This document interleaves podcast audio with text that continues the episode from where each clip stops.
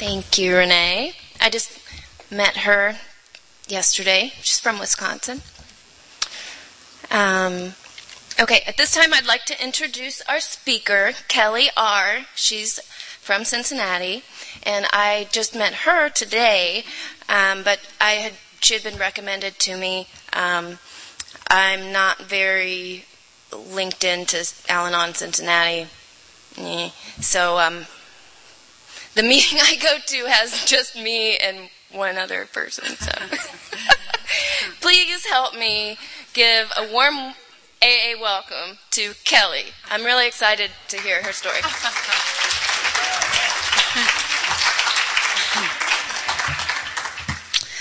Hi, thank you very much, Caitlin, for um, asking me to speak today. I'm honored. Um, hmm, let's see. You know, if you've ever taken a communications class or a public speaking class, they always say to sort of open with a joke, uh, you know, audience in your underwear kind of moment. And um, I have no jokes for you today. So um, uh, when I did come into Al Anon, I, um, I saw those 12 steps and I thought, that's a checklist for me. And I'm really good at checklists. And I thought I was just going to rifle down 1 through 12. And I was going to get to look back at the people and say, look, see, I tried it. It doesn't work. And it's not for me. I don't need your help. And um, it's been 10 years, so the joke's on me. I'm still checking off those 12 steps. Um, so, oh, my story. Um, I was born into alcoholism my mother was um, pregnant uh, and um, with me, and she continued to drink and do drugs. So it's my pedigree, for lack of a better word, and um, it continued on. And uh, I was born completely happy and healthy. And uh, it's always been this point that I go back to between me and God that um, He sort of had my back. He was looking out for me. So um, that is my touchstone when it comes to this.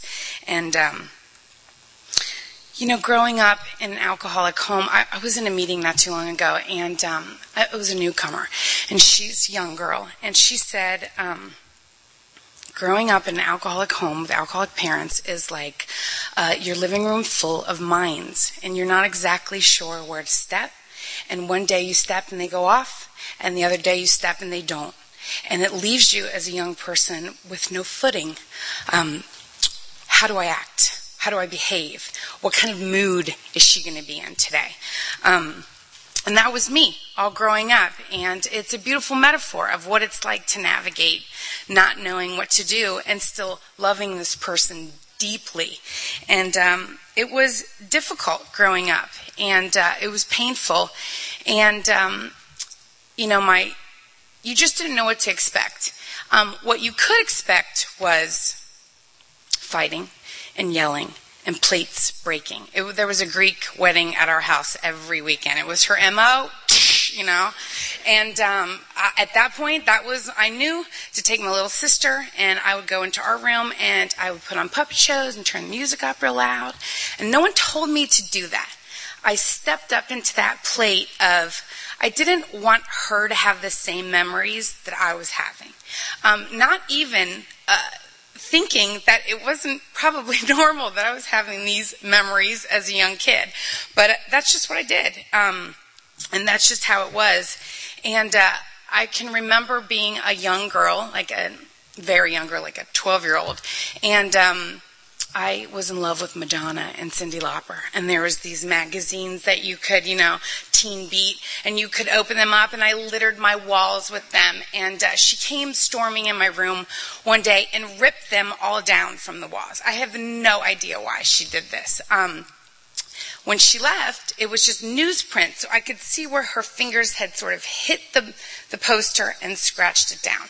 And I remember thinking as a 12 year old, this isn't normal. This, you know, you don't see this on TV. When I go to my friend's house, like, this, this doesn't seem normal. Um, but I couldn't for the life of me figure out why I was in this situation and, and why I was here experiencing this with her. And, um, I just decided, okay, I've got as far as the parent card was dealt. I got a bad one. When it's my turn, I'm going to go and I'm going to do it the way I think it should be done. And I'm just not going to take her example. And that's what it was like. And, um, you know, all the while, she was trying to get sober.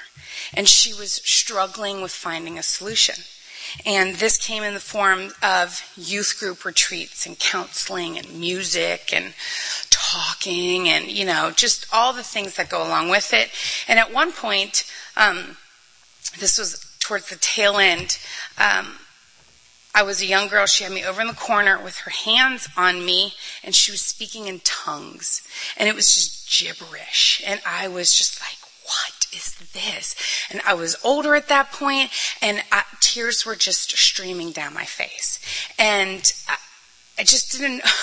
She, afterwards, she hugged me, and I can remember her vividly saying, Thank you. You get me. You're the only one who understands me and the struggle and the pain that I'm going through. And I was crying because she was crazy. She just was a flake, and I didn't understand her, and she supplied no sense of security or strong footing for me as a young girl. And um, shortly after that, she uh, she found her way to AA, and um,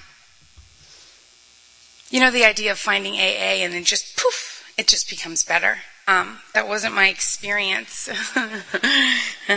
just because she went to an AA meeting didn't mean everything was roses at our house, and um, you know it, it's the idea of process and you know ticking along until you find for lack of a better word, a spiritual outlet. That's what she was lacking. That's what we were lacking as a family.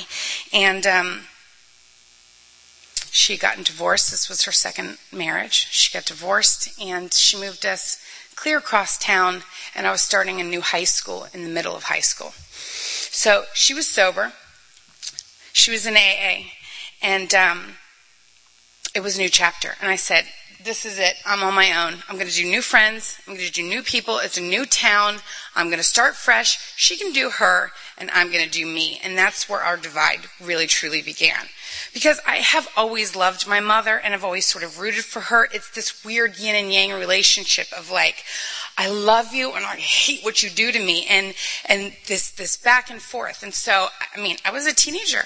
She tried to get me to go to Al- Alateen. I wasn't having any of Alateen. I was like, you want me to go to a meeting because you have had, you know, all these issues for years? There's no way that I'm going to do that. So I went on my own and I did it.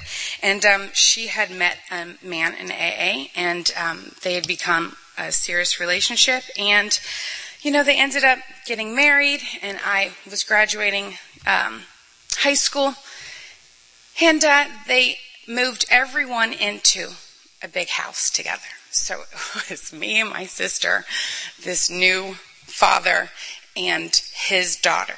Like the dysfunctional Brady Bunch, just all of us stuck together like rats in this little house, you know?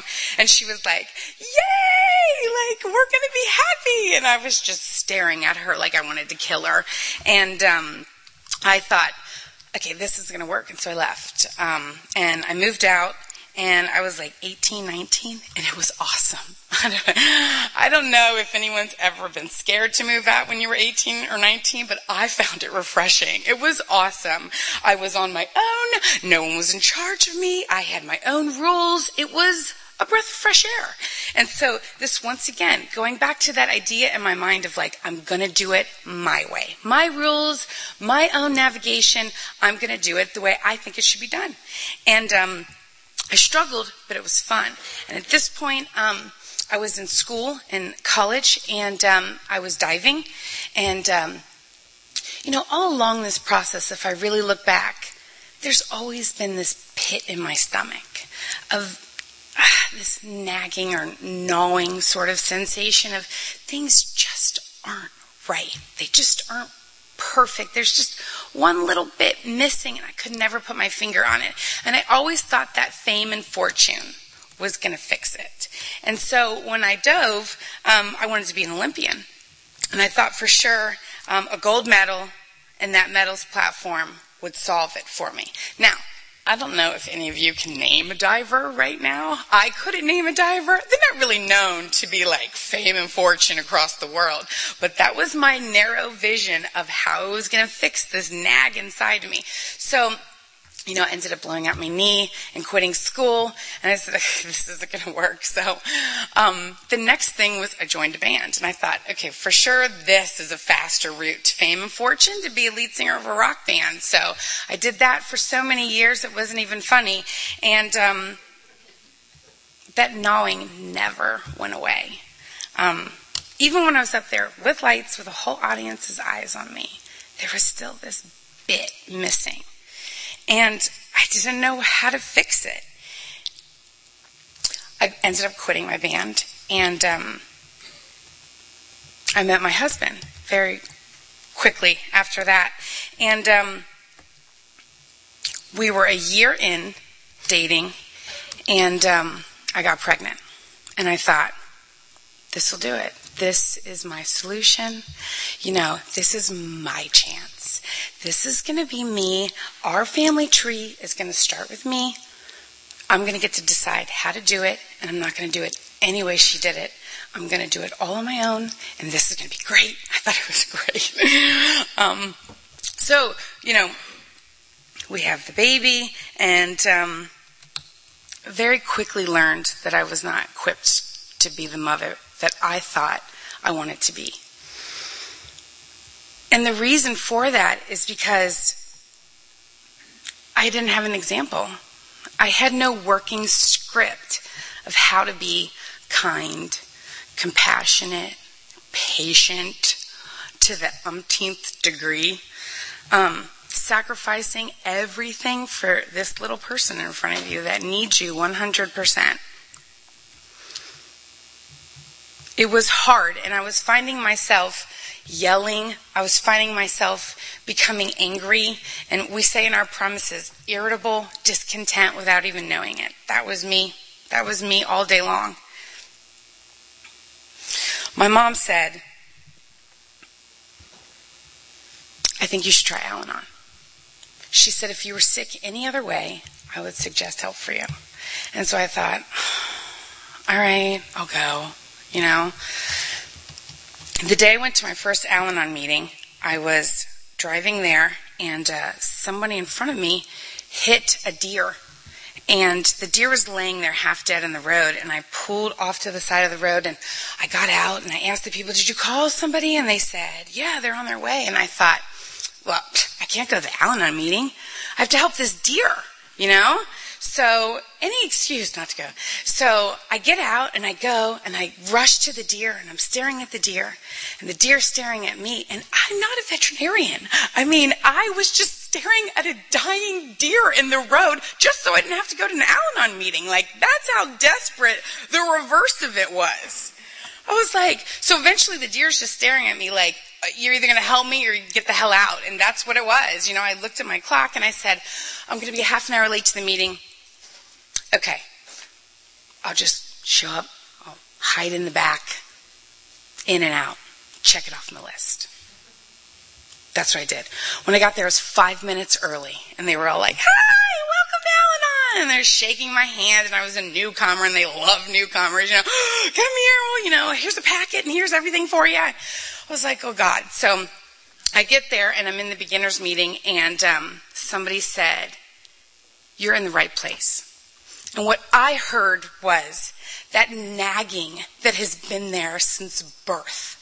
We have a possibility to solve that for you. And that was so intoxicating. I was hooked. And I was staying. And so I did. I stayed and I went to all the beginners meetings and I did everything that they told me to do and you know, I, I just kept coming back and for the first year I just sat and I just cried.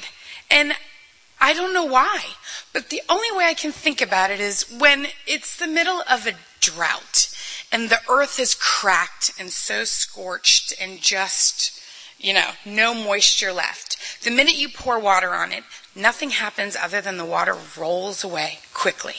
Very small bits kind of seep into the cracks. And that's what was happening that first year in Al Anon for me, is that people were watering me with this love and this wisdom and how to fix the nagging, gnawing in my belly. And I was only getting bits and pieces of it. And, um, you know, eventually it was loosening me up. And, uh, you know, our, my, my second year in, uh, we were pregnant with our second. And um, I don't know. Uh, I just, things, my husband had drunk all along, just a little bit, not sure, kind of left him alone. But um, he had revealed to me that um, right after our second son was born, that he had a problem with pills. And so I said, wow, I mean, I had no idea. I was in a blank, like, just, I had no idea. And so I said, well, what are you going to do? And he said, well, I think I'm going to go to AA. And because of my mother and because of my stepfather and because AA was a culture in our lives and we knew about it, we had that resource there. So he went and he ended up getting sober. And for that next year, raising babies and, and him going, it was wonderful. It was happy, you know, the fairy tale. It was all done. And um, life was good. And um, I was going to Al Anon, chugging along, that sort of a thing. And just about a year afterwards, the way he described it to me was he said, You know, I get that pills are probably not good and, you know, drinking hard liquor and staying out all night and, you know, getting crazy drunk is not a good idea, but I think I'm allowed to have a beer here and there.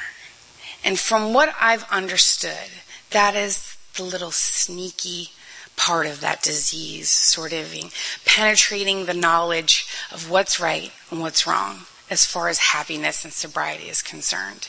And um, that's what happened. He started drinking. So the only thing I knew how to do was to dive into Al Anon. Now, prior to that, I had gone to Al Anon. I had worked some steps. I mean, I feel like I was doing the bare minimum of Al Anon. So, um, this was challenging my recovery. This was challenging me to, you know, put my money where my mouth was. What am I going to do? Now I have a partner that isn't actively drinking how am I going to solve it? How am I going to be happy? How am I going to raise children in this? You know, all the things that go along with like the chaos and, oh my gosh, you just start to panic. Oh my God, this is going to be my life again. This is where I found myself. And all I could do was just start again. And that's what I said to myself. I said, you know what? I'm just going to start at the beginning. I'm going to do these steps and I'm going to revisit him after I do these. I'm going to put all of my, you know, dedication, my time, all of my efforts, I'm going to put into this, and then I'll see what happens with him later.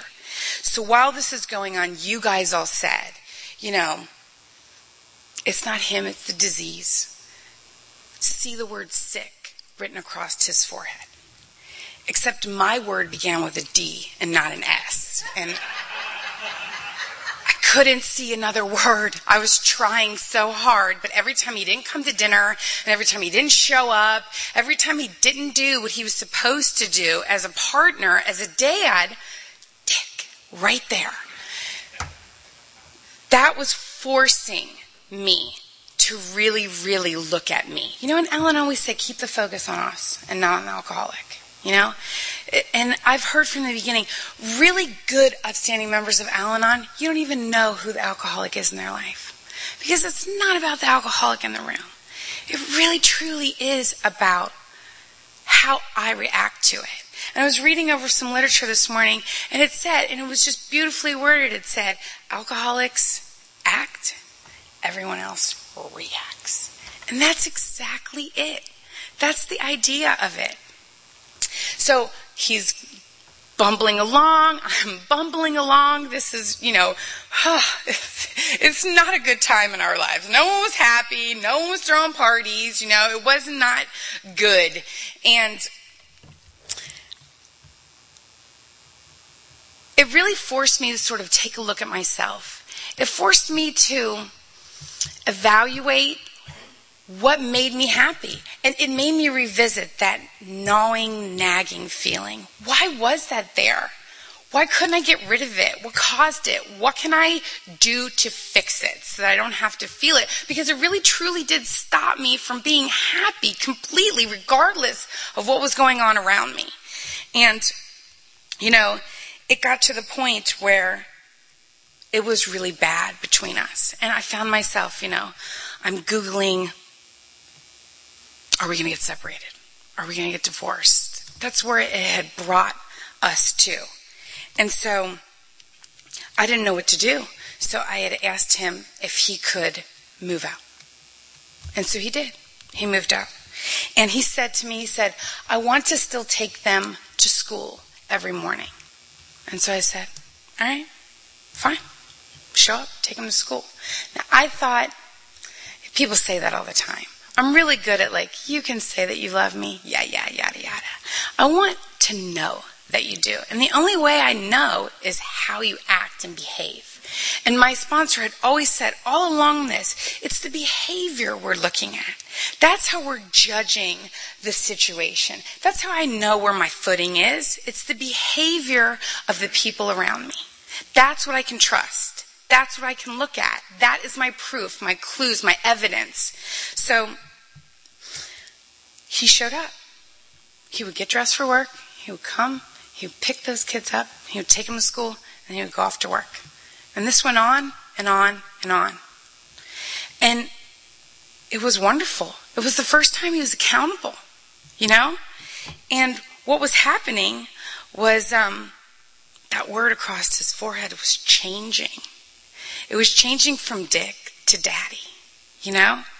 And that was wonderful to see. And the only way I could know that that was really happening is because of his actions. So this went on, and eventually it got to the point where I said, can you, can you come back? I'd like you to come back. So upon coming back, there was a couple stipulations, and one of them was um, there's a certain behavior in my house that I cannot handle. I cannot handle drinking. I can't handle what I think is not good, which is a married man with young children going out after work, drinking at a bar, staying out at the sports club, whatever the reason is. I don't really care about your sports, you know, or whatever else the reason was why you had to be out somewhere drinking.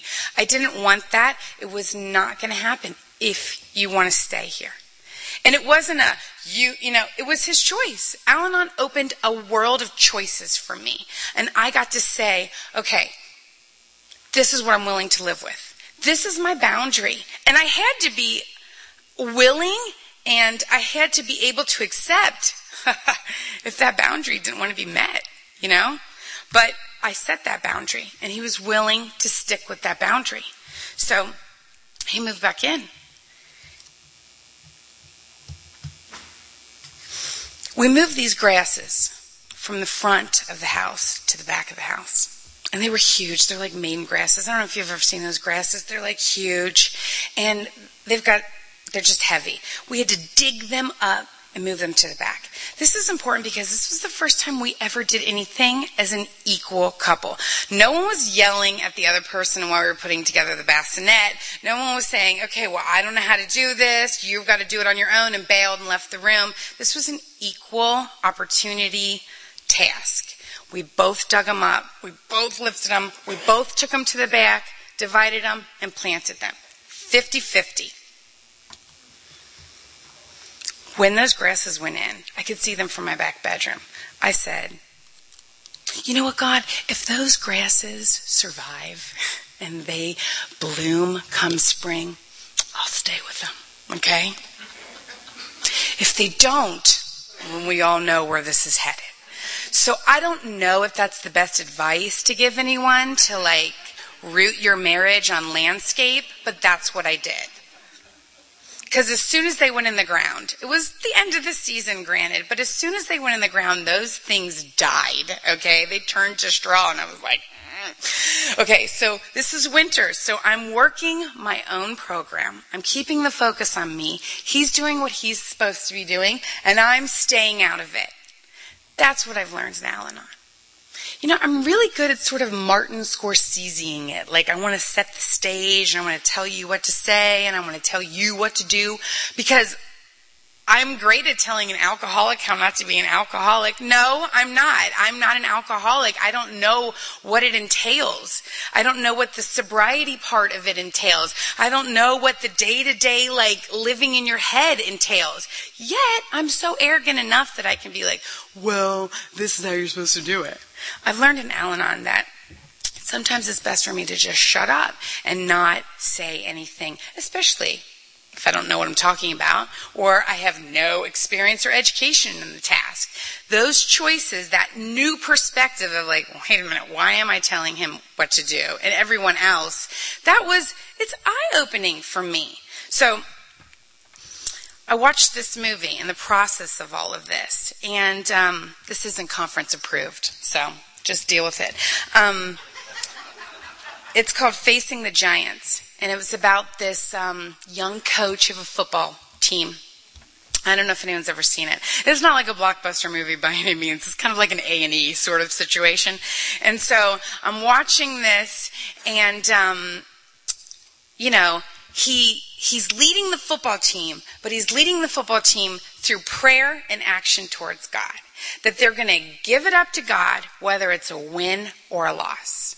Okay? And all the parents, all the football parents are like, oh, you know, like, what is that? You know, they're scared about it. So he's teaching these young boys that the win is like icing on the cake and the loss just gets tucked under with the training, which is brilliant for young people to learn, P.S. So he's doing all of this and uh, all the while his wife is trying to get pregnant. And they're trying and trying and nothing's working and nothing's working and you know they almost make state and then they don't. And then they find out that the team cheated so they get like this one last chance to like go in there. And while they're like doing this the wife this is like the last shot at like you know the fertility thing to like go so she goes and she gets the news and they say we're sorry whatever da da da da um you're not pregnant and that was like their last chance. And so she's crying and she runs out to the car. And I'm thinking, this is it. This is where she curses God. This is where God lets her down, you know? And she said, thank you.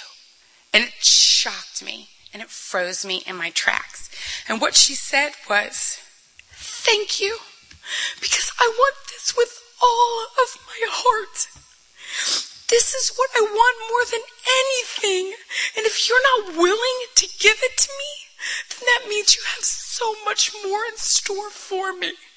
And that gratitude, that trust hit me like a truck. And it was my spiritual experience four years into Al Anon. I mean, I did your steps, but that movie was what it was for me. And it taught me that sometimes what you want so bad is only from your perspective. It's what you see fit, not what God sees fit. And so while that was happening, I gave my husband over to God. Said, I want him to be sober. I want him to be present. I want him to be with me and want this partnership, this equalness, this striving for the same thing, which is really a simple little life. I'm not in charge of it.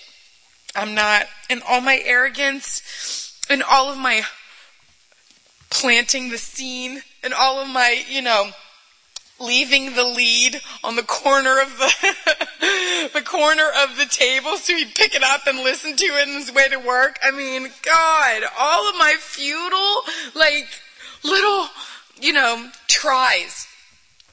What it taught me was to leave him alone. And what our literature says is when I'm doing that, I'm being arrogant. I'm not giving him the dignity that he has his own path and that he is his own God. Someone once said, you know, we're on loan here from God. Okay, so let's take that idea. So if I'm on loan and I'm here bouncing around and there's this higher power who's in charge of me, okay? He's the one that I need to set my sights on. He's the one that I need to rivet my goal towards how he wants me to be. And all the other stuff is just details that get me in the way and, and really trip me up from my, my main perspective. So for me to think that I know what's best for my husband is me being arrogant and me not giving him the grace and the space to find his own way, his own God, his own path. You know, I was listening to an, an AA lead, and uh, she says it, so I'm going to steal it from her. Um, she says that there's a guy that comes into a meeting and he said, yeah, my name is yeah, yeah, yeah, and I'm an alcoholic and I have 79 days, but I drank last night, so I only have 78. And so they were all like, you blithering fool. No, you don't, you know? Um, but her idea was, well, why? Why does it have to be this, you know?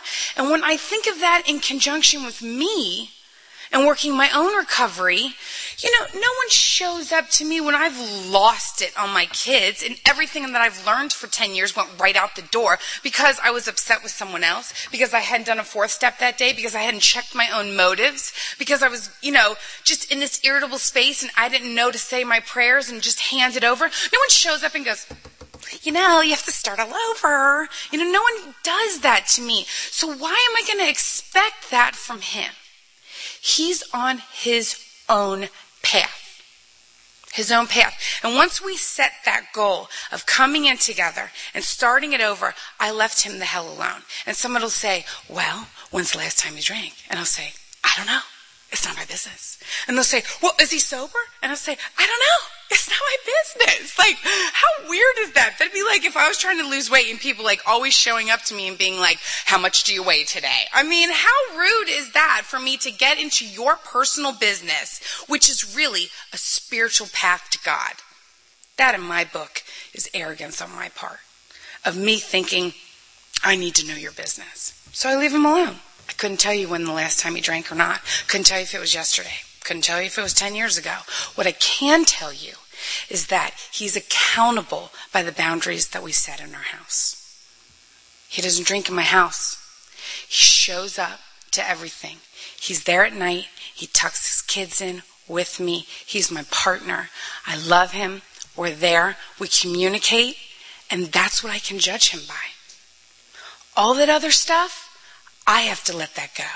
That's not my business. That's God's business. And if I'm a good member of Al Anon, I have to really get out of his way and let him find his own path. That, to me, is working an Al Anon problem. I mean, working an Al Anon program. It is me focusing on myself, not an alcoholic. We say that all the time. Focus on yourself, not the alcoholic. Okay. Well, then if I'm going to focus on myself, that's what I'm going to do. So, you know, this is going on, and here's my dilemma now. So we're in this together, and we've gone through all of this tough stuff. How do you get back to a place where you love and trust this person? How do you go back with your spouse and start from scratch, knowing what you know, having gone through what you've gone through? Where does it become fresh and new? Okay, well, we decided to take off our rings and exchange them right there. And it wasn't, you know, a big ceremony. It was what we promised to do. And while I can't speak for him, I can speak for myself. And what I said was, I promise not to bring up old shit and to persecute you for wrongs that you've done in the past. That for me was our stumbling block. Every time we get into a fight, that's where I went. Oh yeah? Well, and I have a really good memory and I have a really long list and I would just rifle through them and it was no good. It was like one step forward and a mile backwards. It was no good. And it was one of my character defects because we get in a fight and he says something about me and I mean, if you say something bad about me, my armor goes on like transformer armor and I'm like locked and loaded and ready to fight. And my tongue is quick and I'm clever and I will cut you because that's my character defect. And so when we get into a fight, the arm would come on and I'd be like, oh yeah. And then that's what would happen. And it was not a good solution for a productive, loving marriage and partnership. So that was what my vow was. I'm not going to do this. I'm going to struggle with it and I might have to stop myself and literally cover my mouth sometimes.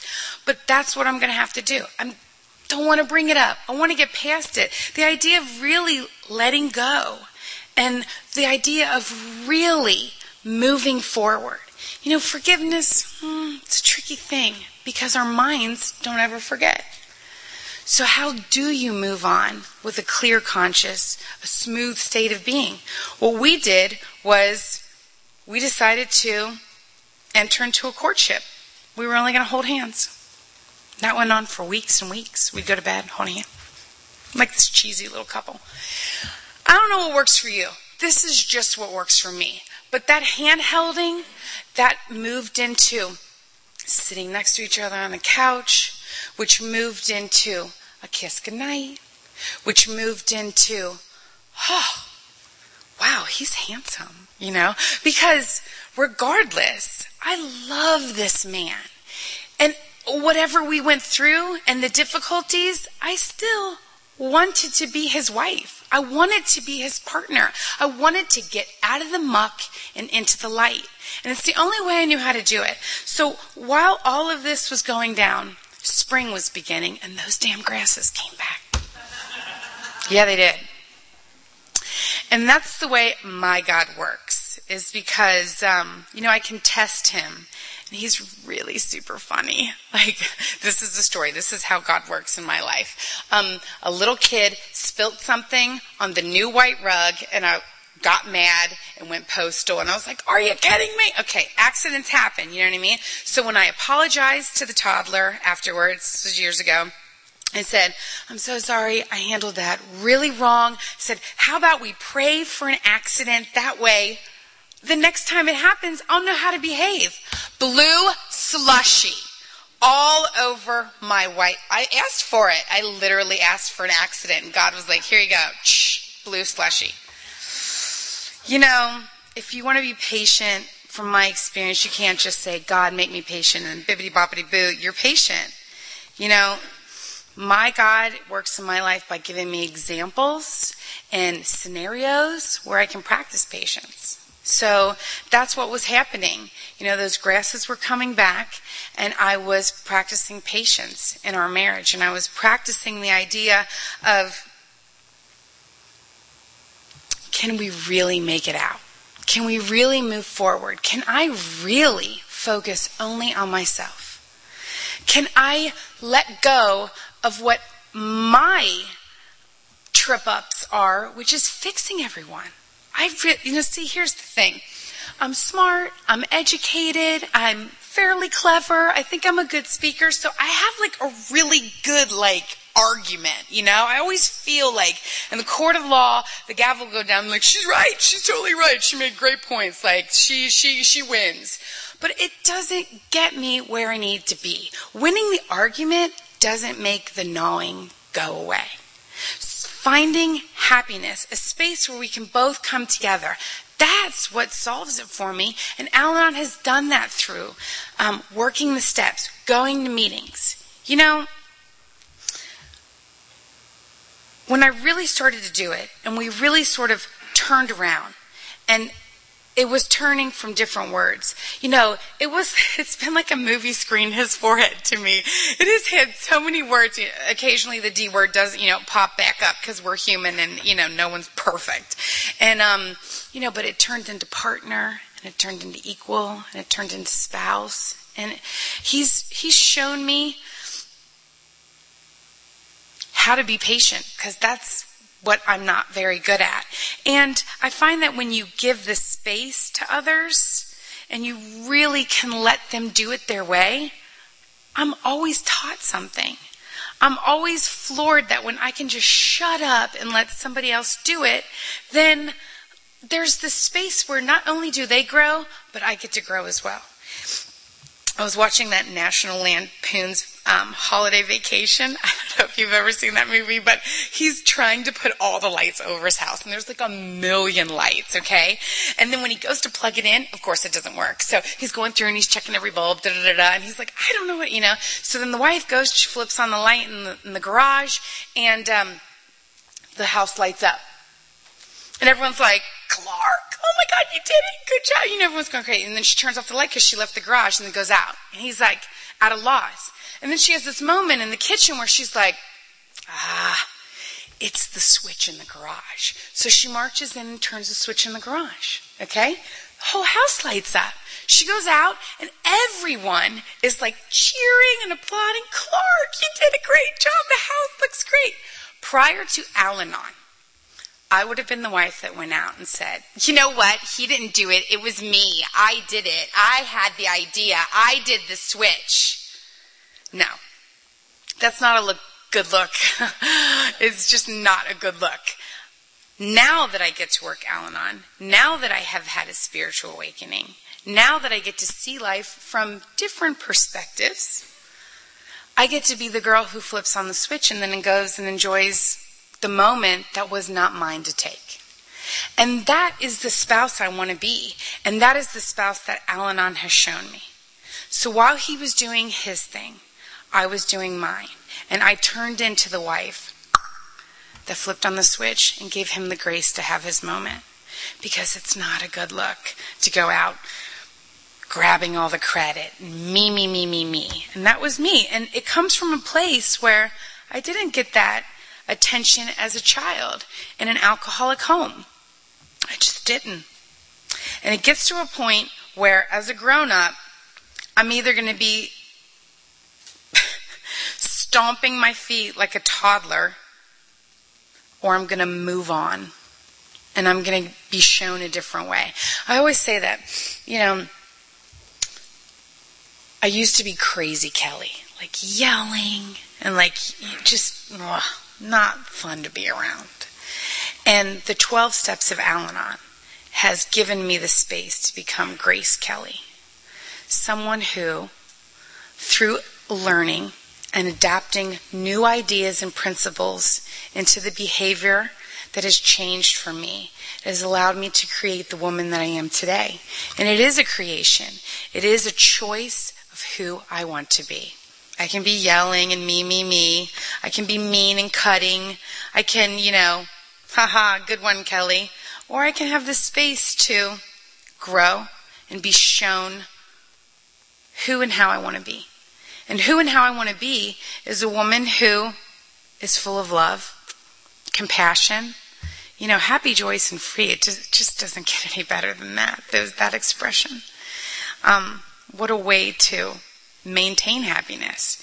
And I've learned that when I look at my part of things, I've learned that when I get to give others their space, including my children, God, how hard is that? I'm given the grace to be able to grow into who I want to be. And I don't have to be, oh, woe is me. That's what it was like. You know, my mom is my stumbling point in my recovery. And it's because, you know, she made her amends to me when I was um, not in Al Anon. So when she made her amends to me, I had no idea of recovery. I had no idea of, for lack of a better word, a spiritual experience. I mean, I knew God and I prayed to Him, but not like what has happened.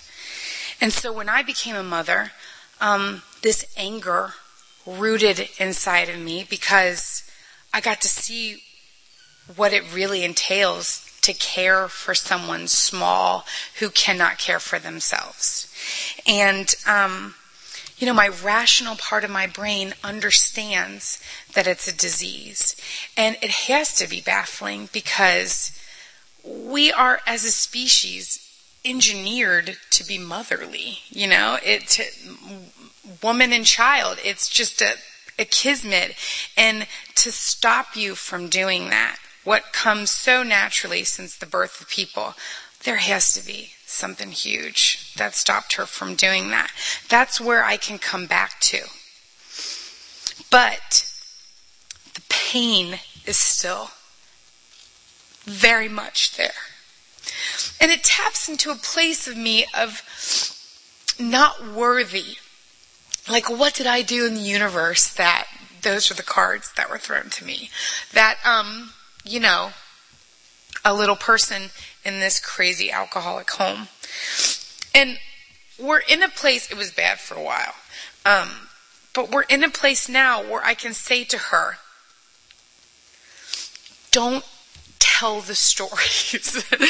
she loves to tell the stories, okay? From my experience, sometimes the telling of the old tale and, you know, the on LSD and ecstasy and falling and couldn't find, it's, it brings to me a place of, although that is not any longer the case, it brings me to this place of the innocent bystanders that went through all those situations. And um, I've had to tell her there's there's if you could not tell those stories, that would benefit me and you finding a place where we can recover together. Because I don't want to hate my mother, and I don't want her to die with me um, having a resentment with her for something that, quite frankly, I'm coming to terms with she couldn't control for a very long time. So it's a catch 22. So when we can talk about it, and when I can find the space to sort of tell her what I need, and if she's willing, it falls into a boundary once again that makes me feel safe. And when I create these boundaries in my life, and people have um, they honor them. Um, it's wonderful. It, it's like the you give a little, I give a little, and then we get to grow from that. And it brings me to a place where I'm just so grateful for it. You know, working the 12 steps, step four was pivotal. And I always talk about it because from my experience, everyone kind of makes a really big deal about step four, like the daunting, like step four, like, oh God. You know, in Al Anon, there's this huge book and you like go through all of it, the blueprints for, and you just, it's just homework, for lack of a better word. And, um, my experience with step four was and there's a movie called The Neverending Story, and the kid gets to the point where he looks in the mirror and he gets to see himself for who he is. And it says that knights find that they're cowardly, and the good Samaritan finds that he's uncharitable. And it's the idea of looking at the core of myself for who I really, truly am with all the veils taken off. Just the quietness of me and that pen and paper and then the guts to share it with a sponsor. That, for me, is the pivotal point in recovery. When I can do that fourth step, when I can get to a place where I can look at myself, that's where change can happen. That's for change happened for me.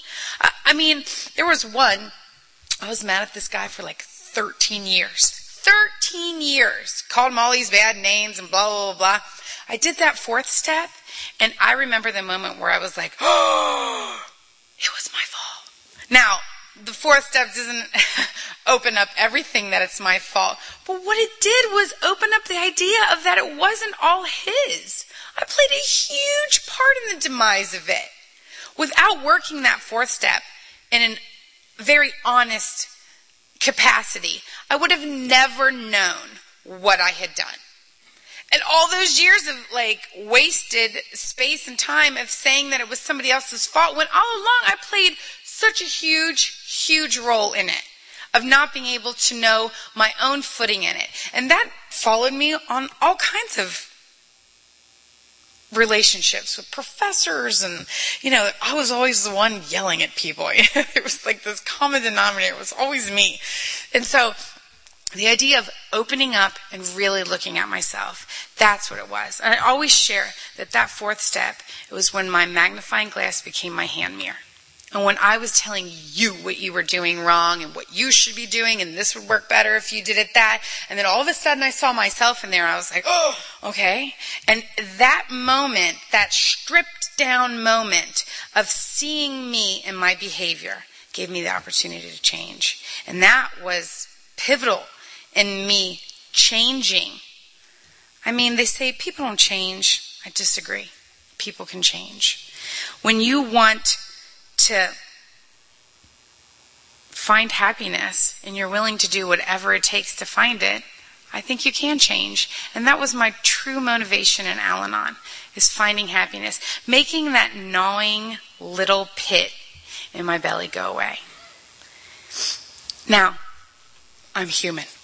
There's good days and there's bad days. But for the most part, that pit has been replaced with just wonderful friends and and family and giving the opportunity to say, mm, okay, I was wrong on that one. You were right. And when I am right, to not go, hey, haha, I was right and you were wrong, and making a big spectacle about it, having the grace to say, okay.